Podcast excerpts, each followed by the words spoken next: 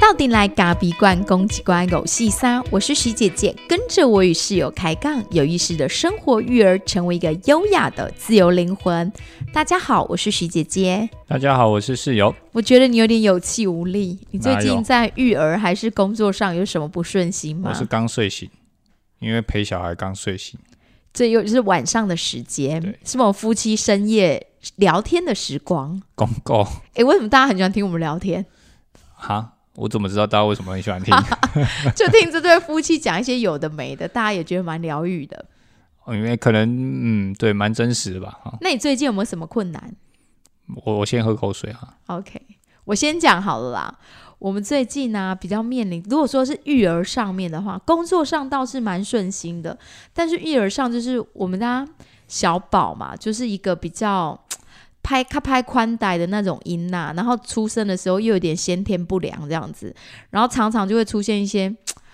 嗯，小时候就拍油漆，就是叫一家唔家，叫一捆嘛唔捆。那现在长大之后呢，我们不是有分享过吗？大概去年年底的时候，今年也才二月嘛，那就是大概嗯十一月的时候，十他就、十一月，出现一个异常行为，常常会一直吞咽口水，然后我们就想到说肚子都很胀、很鼓、很硬，然后就觉得他胀气的很严重。那那段时间是吃不下去，所以后来就去做了很多的检查嘛。那最后是也没有真的检查出什么来，后来就是换了益生菌。这这一场这一场闹剧就到这里，好，先暂时告一段落了。然后最近啊，这两三个礼拜，他又没有空录音，就是因为顾小孩。你知道我爸妈的，就是身为爸妈这个角色，常常会因为孩子让你没有时间去做一些自己想做的事。你同意吗？有够忙啊！忙什什么工作忙就算了，工作忙还有成就感。呃，这是工作之余呢，也就是你除了工作，你必须还有大把的时间，你是在顾小孩嘛，所以。他最近就出现了一些很奇异的行为，就是一直哈气啊，就哈哈，对，就是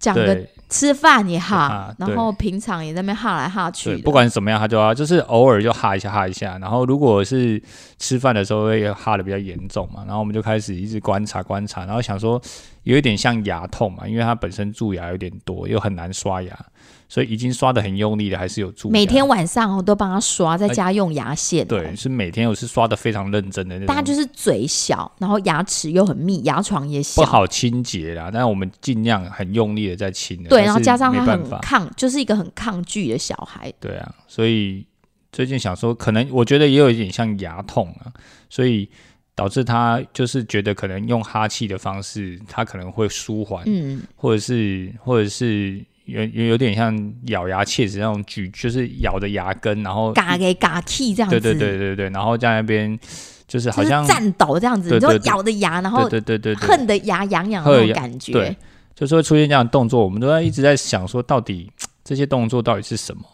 然后啊，想一想是不是又又要开始乱猜？你知道父母总是很多忧心跟乱猜嘛，肚子痛吗？对，所以说他的肚痛吗？那有一天他说他嘴巴刺刺的，对然后我们就推断他可能是牙痛。对，然后他有时候会把手伸进去摸他的牙齿或摸他的嘴巴里面，我想说可能是牙痛，所以我们就又带着他去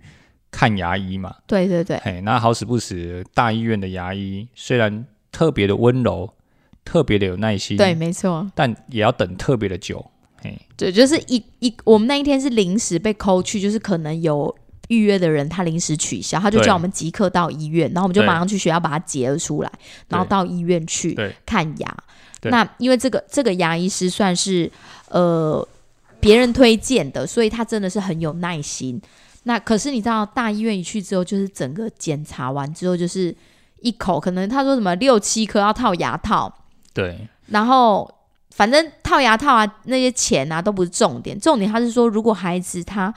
呃。可以门诊这样一次一次补，一次一次套的话，当然可以。但通常这么小的小孩，如果他抗拒又很强的话，那就会建议我们全身麻醉，一次把它做到底。哦，头都痛了。听到这种东西，你哪一个父母心脏有够大颗，有办法直接让全身麻醉一次做全口啊？而且这个小孩就是时不时有一些怪异的举动，你到目前为止也不是很了解他到底哪一根毛对还是不对。对，所以嗯，当然我们我们是目前是站在绝对不太希望做的做全身麻醉这件事啊，毕竟就是一个牙齿嘛，那他还是乳牙而已，所以我们就觉得，那我们转换角度啦，就是说让他慢慢的去做一颗一颗来慢慢做，然后让他去认识他的牙齿，跟他的牙齿有连接啊，嗯，所以透过一个他可能牙齿痛的一个状态，然后可以跟他再重新认识，让他自己去认识他的牙齿，我觉得这样也蛮好的。嗯，只是因为也还没开始，你知道一挂是要到五月去的，然后你知道现在才二月，然后他以他说他可能以他的牙齿要来个七八次吧，哦，我想到就有点有点有，呃不，这次数不是问题啊，那每一次如果都是煎熬的话，那就很累了。但他如果能开心最好。如果能开心呢，那我觉得看牙的经验非常重要。嗯，因为第一就是你让他上去，他是不害怕的，然后他愿意张开嘴巴，然后让他让你去接受治疗，那我觉得都好处理。可是如果经验不好，像他第一次涂佛的时候经验就很不好，所以他就会很抗拒。所以这一次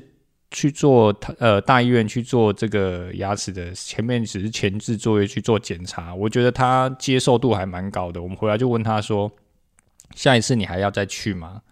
他说：“好。”诶，我就觉得诶，其实他愿意，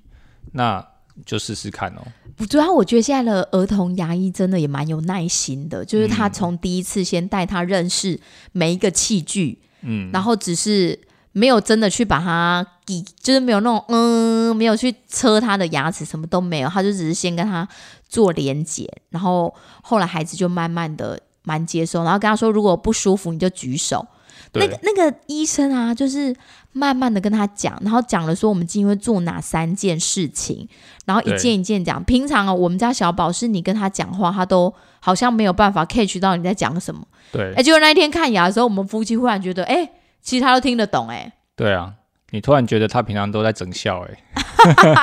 平常都在耍我们两个，对，其他都在耍，他不会耍别人，他就耍专耍爸妈，对。真的，对，所以孩子其实非常聪明啊。那我发现其实他的理解能力也都都能够听得懂，而且都能理解，而且完全能够按照他的指令去做。那你就发现为什么外面就是就是医医生可以这样子跟他沟通，但在家里呢，你只要跟他讲一，他要给你做三，还不是做二，也是做三，也许他很了解我们吧，对，所以就把我们给吃了。吃的实实加个细细。对，所以但因为我们最近就是很忧心他那个很奇怪的动作，所以我跟爸爸两个其实都有一点觉得，我我甚至就跟他说，哎、他是不是？我之前不是也跟大家说，我觉得他是不是有什么雅思还是什么之类？嗯我最近发现他可能不是雅思，他应该是妥瑞吧。哦，好了，反正有一个妈妈很喜欢猜自己儿子有病嘛，所以也没有关系。他不是病啦，他就是哈，可能是我们给他压力太大，啊所以我们也开始反省自己。对，所以人家说哈，孩子的反现象跟现在的状态，嗯就反映的父母的给他的东西，或反映父母的给他的的自己的状态嘛。所以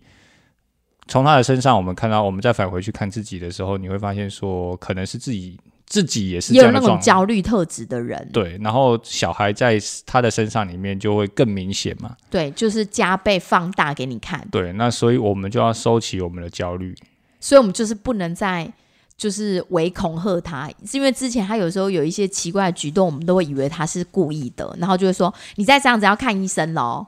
你这样是不是肚、肚子不舒服？那我们就去看医生。他就会说他就不舒服，但他也讲不出来他哪里不舒服。对啊，但我就会想说啊，就四岁半了，你怎么还讲不清楚？我是不是有点太严苛了？嗯，但我对面室友也是个严苛的人，对，所以我不讲话。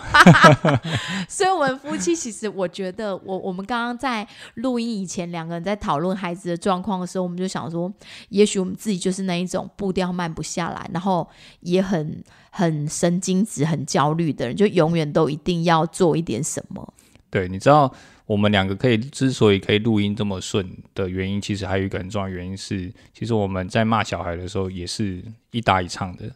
所以炮口常常会很猛烈。很猛烈，对，就一叭叭叭叭叭，然后一人一句，一人一句，一人一句，一人一句，所以孩子，我在猜啦，孩子有时候可能会受不了吧。而且我我们之前有一集不是讲说华德福的妈妈其实是一只温柔的老虎，就是其实虎妈就是界限一大堆。对，然后我其实常常也觉得，在这个温柔的老虎之间，就是温柔的老虎，它其实应该是一只就是一只温柔的老虎。可是我觉得常常自己是变成两只，两只什么意思呢？就是有时候呢很温柔，就是过度的同理，太纵容孩子了，就是会觉得说啊，孩子他可能要什么，然后就会想同理他。然后有时候自己呢又会暴气，就会变成那一只真正的老虎。所以当你这个应该华德福的妈是一只温柔的老虎，老虎的话是很温柔的界限。可是我常常觉得我把这个事情做的不好，就是把它变成是拆成两半。所以我觉得我真的要反省自己。那应该是你那条线比较硬啊。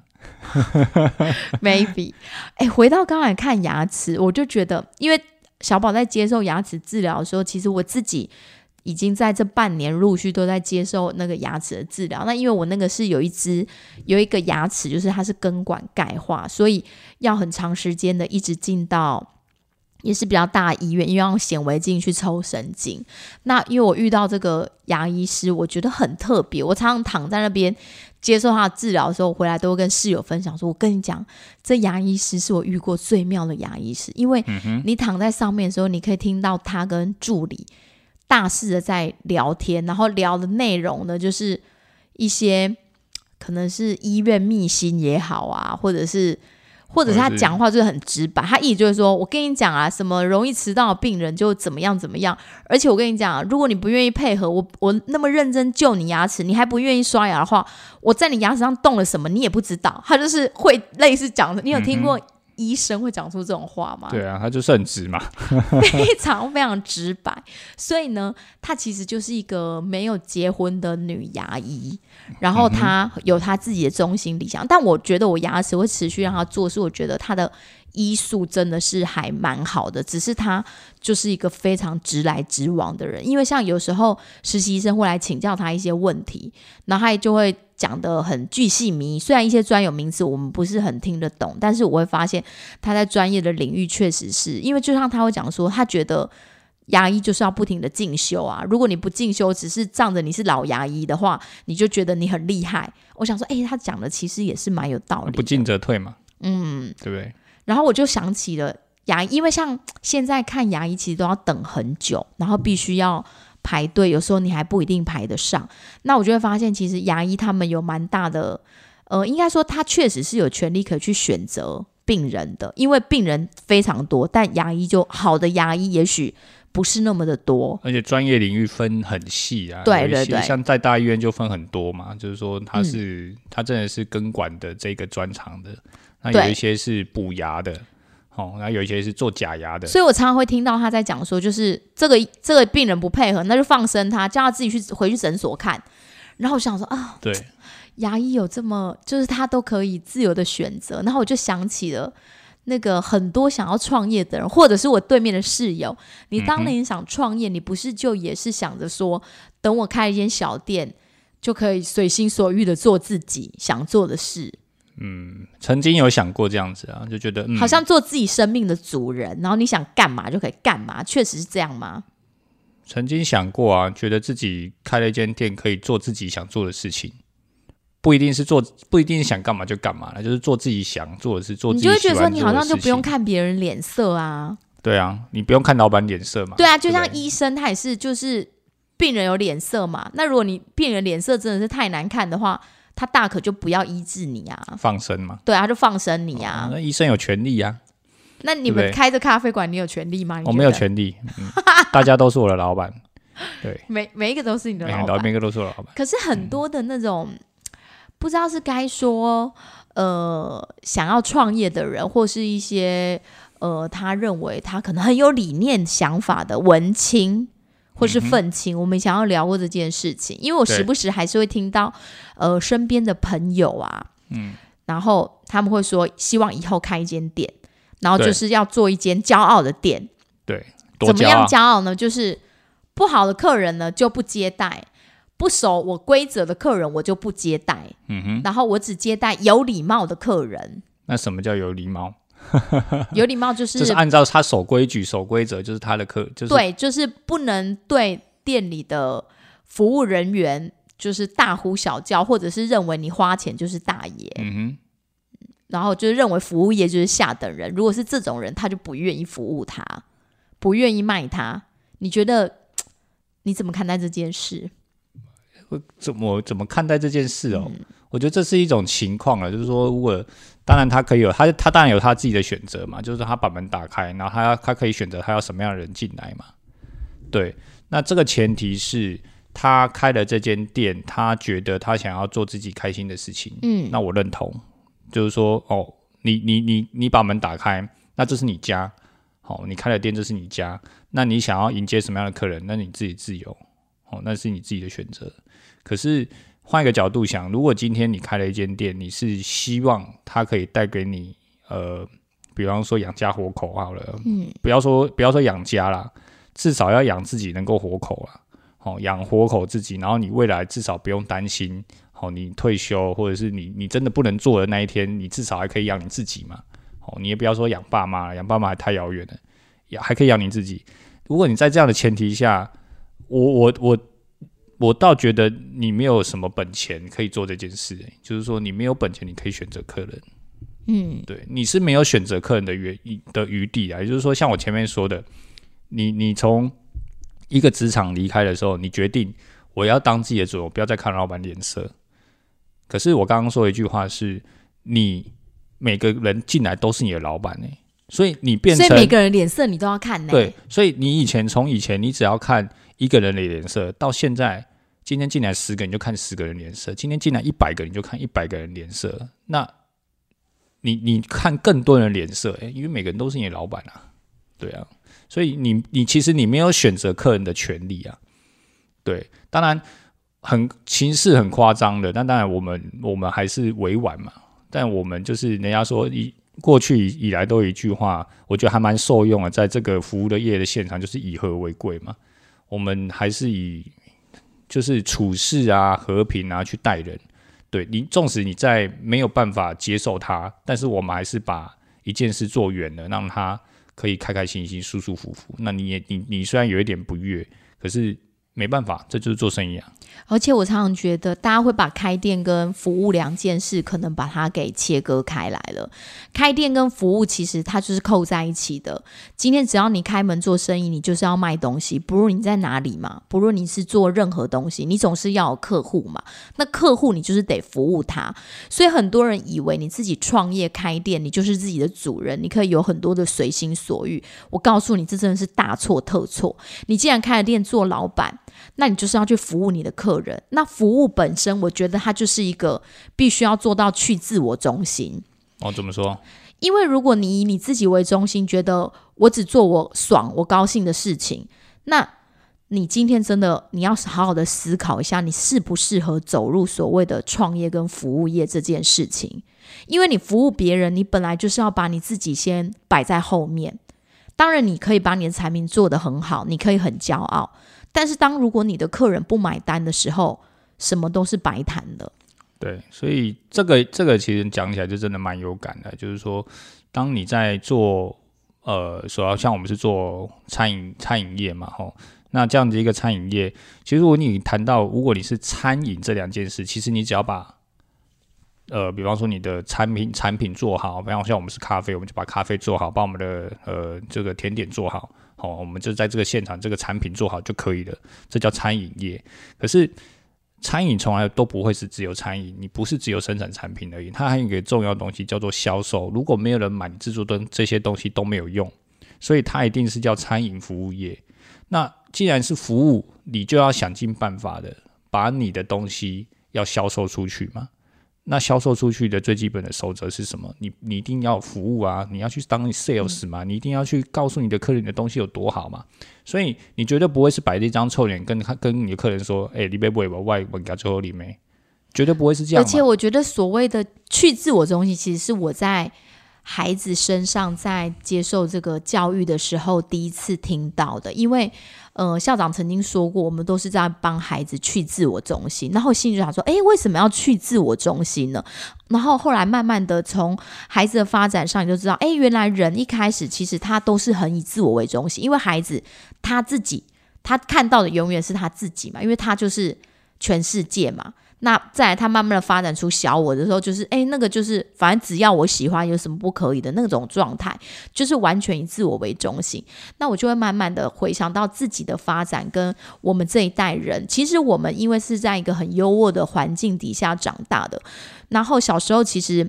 爸爸妈妈可能也都蛮善待我们的，所以我们那个自我中心其实很强，再加上我们每个人都受过教育，还是高等教育，然后你的自我中心就是。会非常强，有时候就会人家讲的，嘿，把 juicy say 叠塔卡顶的感觉。那后来我感觉吗？对，就是自我感觉非常的良好，然后非常的自我为中心。嗯，然后一直到了有的有了孩子之后，你才慢慢的去知道说，哎，原来我们来到这个世界上是在学去自我中心的。那如果我越老越自我中心，那是不是我就是越老越回去了？老够困吗？就老，所以我觉得我自己在服务业的现场这几年，我觉得服务呢，其实真的是学习去自我中心一个很好。如果说你今天的发展呢，哈，已经走到了像徐姐这个年纪，室友这个年纪，然后你还是相当的以你自我为中心，那我就觉得很欢迎你加入服务业，因为你一旦进入到服务业的现场，你就会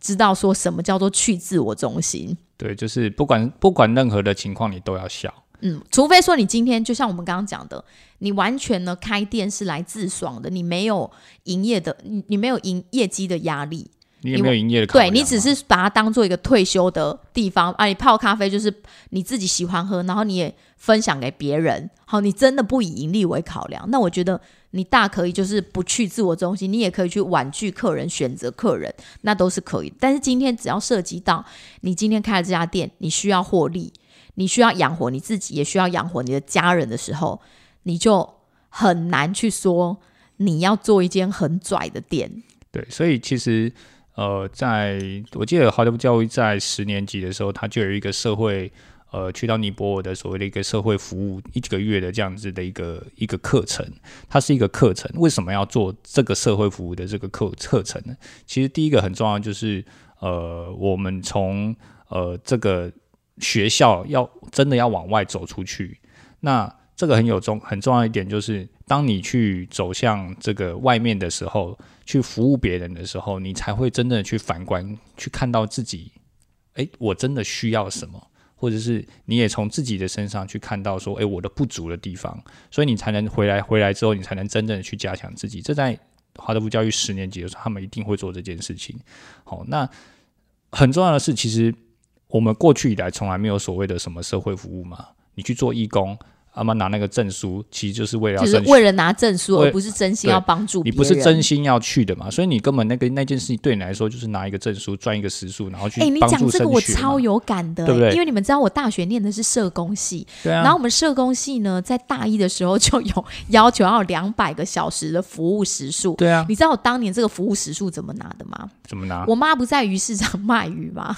然后，然后他就跟那个于会问说：“你们这里可以做自工吗？”然后他们就说：“哦，哎塞哎塞。”然后我就我妈在外面那个摊贩卖鱼，然后我就到渔会里面去帮忙盖那个收据，嗯哼，就在盖收据。然后其实我我真的不是真心要盖收据的，就是要赚时数。对我就是为了那一百个小时的时数，两百个小时的时数。对，然后就找机构，因为学生绝对不会理解嘛。嗯，然后在那个在那个学制的情况底下。他也没有人去引导你说为什么要做这件事。即便我念社工系，我是社工系的学生呢，我也我也是做假的哎。对，所以这个服务来说，其实我觉得蛮重要的。当你去看到你为什么要去服务，就是看到别人的需要，所以你要去帮助他嘛。那如果你只是因为服务而服务，就是说我现在要做这件事，然后你有没有需要服务的，然后我帮你服务，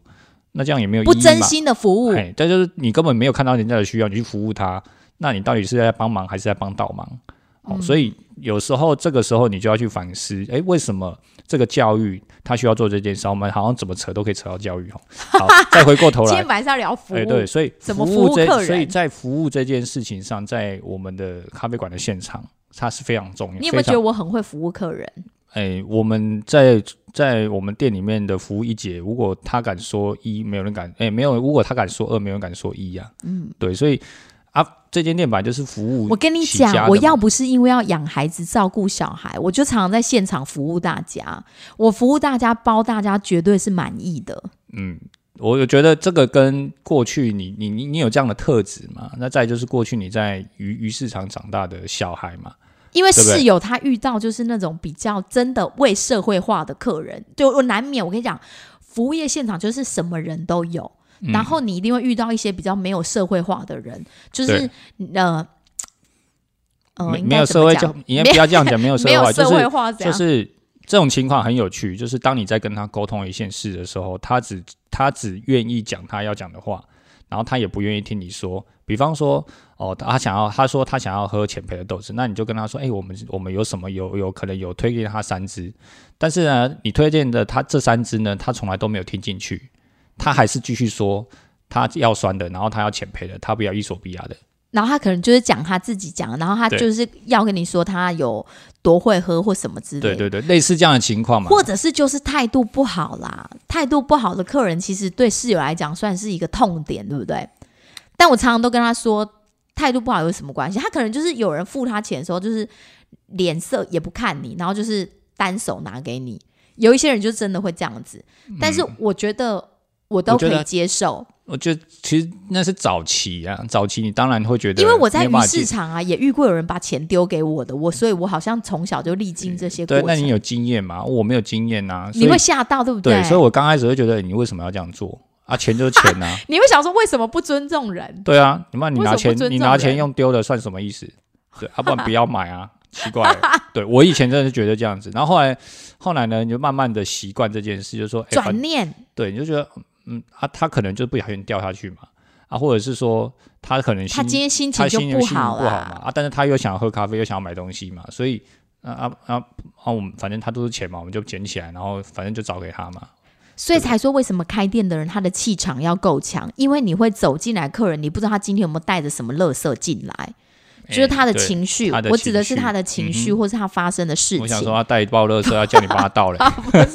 就是他可能会带着各种的情绪，好或不好的进来。对，所以你当你开了一家店的时候，你的气场一定要够强，因为你气场够强的时候，你才不会被他的乐色给影响。就像我刚刚讲的，你遇到了这样子一个不尊重人的客人之后，如果你就被他左右，我跟你讲，你接二连三真的会很生气。对，可是我觉越得越越来越进来的客人越来越困难，越来越困难。对，那就是我觉得气场也是这是一个啦，可是气场有讲也像有点悬啊。其实我觉得就是正面性啊，服务的灵没有灵性，性呐、不要把它讲的那么 玄怪力乱神，好吗？它其实就是一个正面、正念，就是正正确、正面的思考。哦我们把它想成就是一个正面的思考。如果每一个人来呢服务你，都是带着很正面的思考，那其实很多事情都会因，就是你都觉得，哎、其实你都有一种感觉结一个善缘，对对对对结一个善缘，但是呢，如果你今天呢是带着有一种负向的，有一种怨念，怨念，或者是说，哎，别人对你怎么样，你的负面思考就会出现了。对对就开。这时候你就会开始摸摸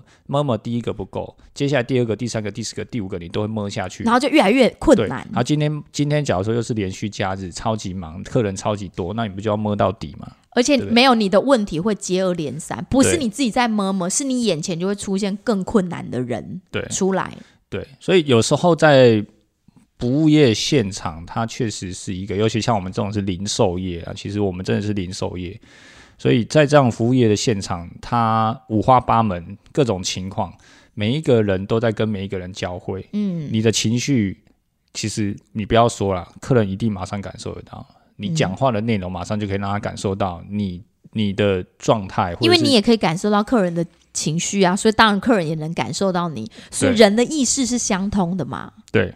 所以呢，我跟你讲，我就教你们了。如果你今天真的想要进厨房，我跟你讲，怕热你就不要进厨房。但你今天如果不怕热，你也想加入服务业的行业的话，或者有一天你退休了，你也想加入这一行之类的，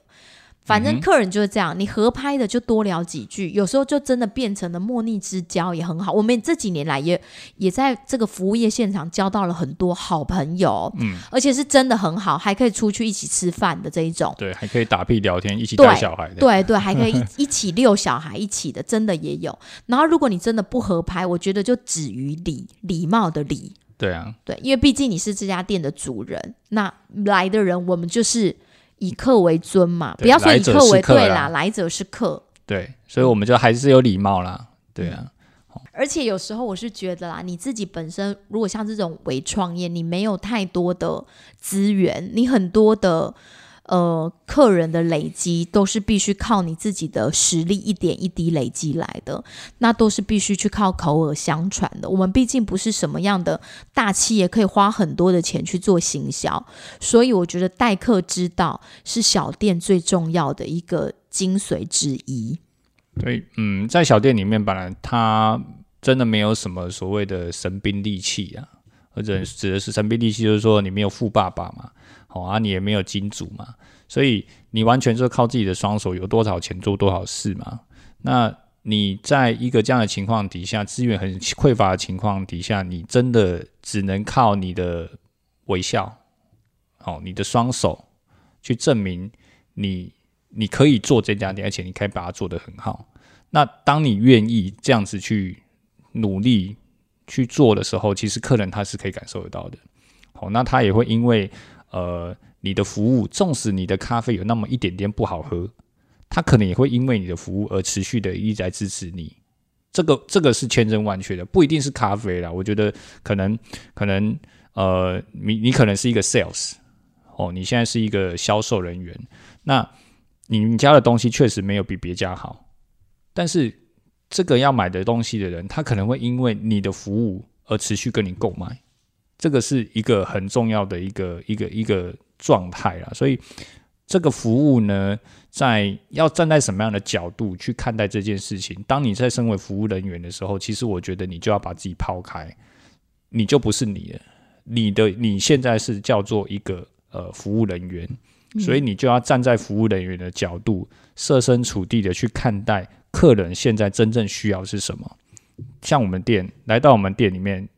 要需要就是咖啡，要需要就是甜点，要需要就是空间，还是他需要的是这个这个安静，还是他需要的是插电？哦，我们马当他一进来跟他聊上两句之后，我们要很快的能够发现他真正需要什么。比方说，他就是背了一个笔电，那你当然是把他安排到插电的位置嘛。哦，你不会把他安排到一个没有插电的位置，然后他还要再跟你说，哎，你需要插我我需要插座的位置。好，所以。这个时候就是一个你服务人员现场你应该扮演扮演的一个角色，你的专业就在这里。服务确实是一门专业，不要把服务当成是一个下等的职业。应该说不要把服务想的那么容易呀，真的真的不要把服务想那么，也不要把服务业的现场给想的太容易。我跟你讲，当你要对一个陌生人去攀谈，而且你要对他笑的时候。我觉得对每一个人不见得都是容易的，嗯，对，这是这不会是与生俱来的，但是他一定去需要一些美感跟技巧，你才有办法去做到这件事情。嗯，所以对于创，就是你不论你什么时候，你人生当中，如果你有一个创业的梦想，你千万不要对于这种创一间咖啡馆有很多的粉红泡泡，因为在这个服务业的现场，脸色是一定要看的。而且话说回来，每个人的人生里面有谁不需要看人脸色的？你就算就算是郭台铭，今天不要看人家脸色，他还是要看他客户脸色，是不是？所以有谁不用看人家脸色？对，Apple 啊，如果 A Apple 不要给他单的时候，他就会哭哭。所以脸色这种东西，就是看你自己怎么解读。对，最后呢，我们也送给大家一句话喽。你还有想发表的吗，室友？他会说你不要随便乱 Q 我。对我没有要讲话，你为什么要 Q 我嘞？OK。好，最后送给大家一句话：每个人永远都有选择的权利。如果你相信生命充满喜悦，你就会积极拥抱你的生活；反之，如果你相信生命就是苦难的，你就会觉得你是活在一个悲惨的世界。谢谢大家，谢谢收听我们的节目，拜拜，拜拜。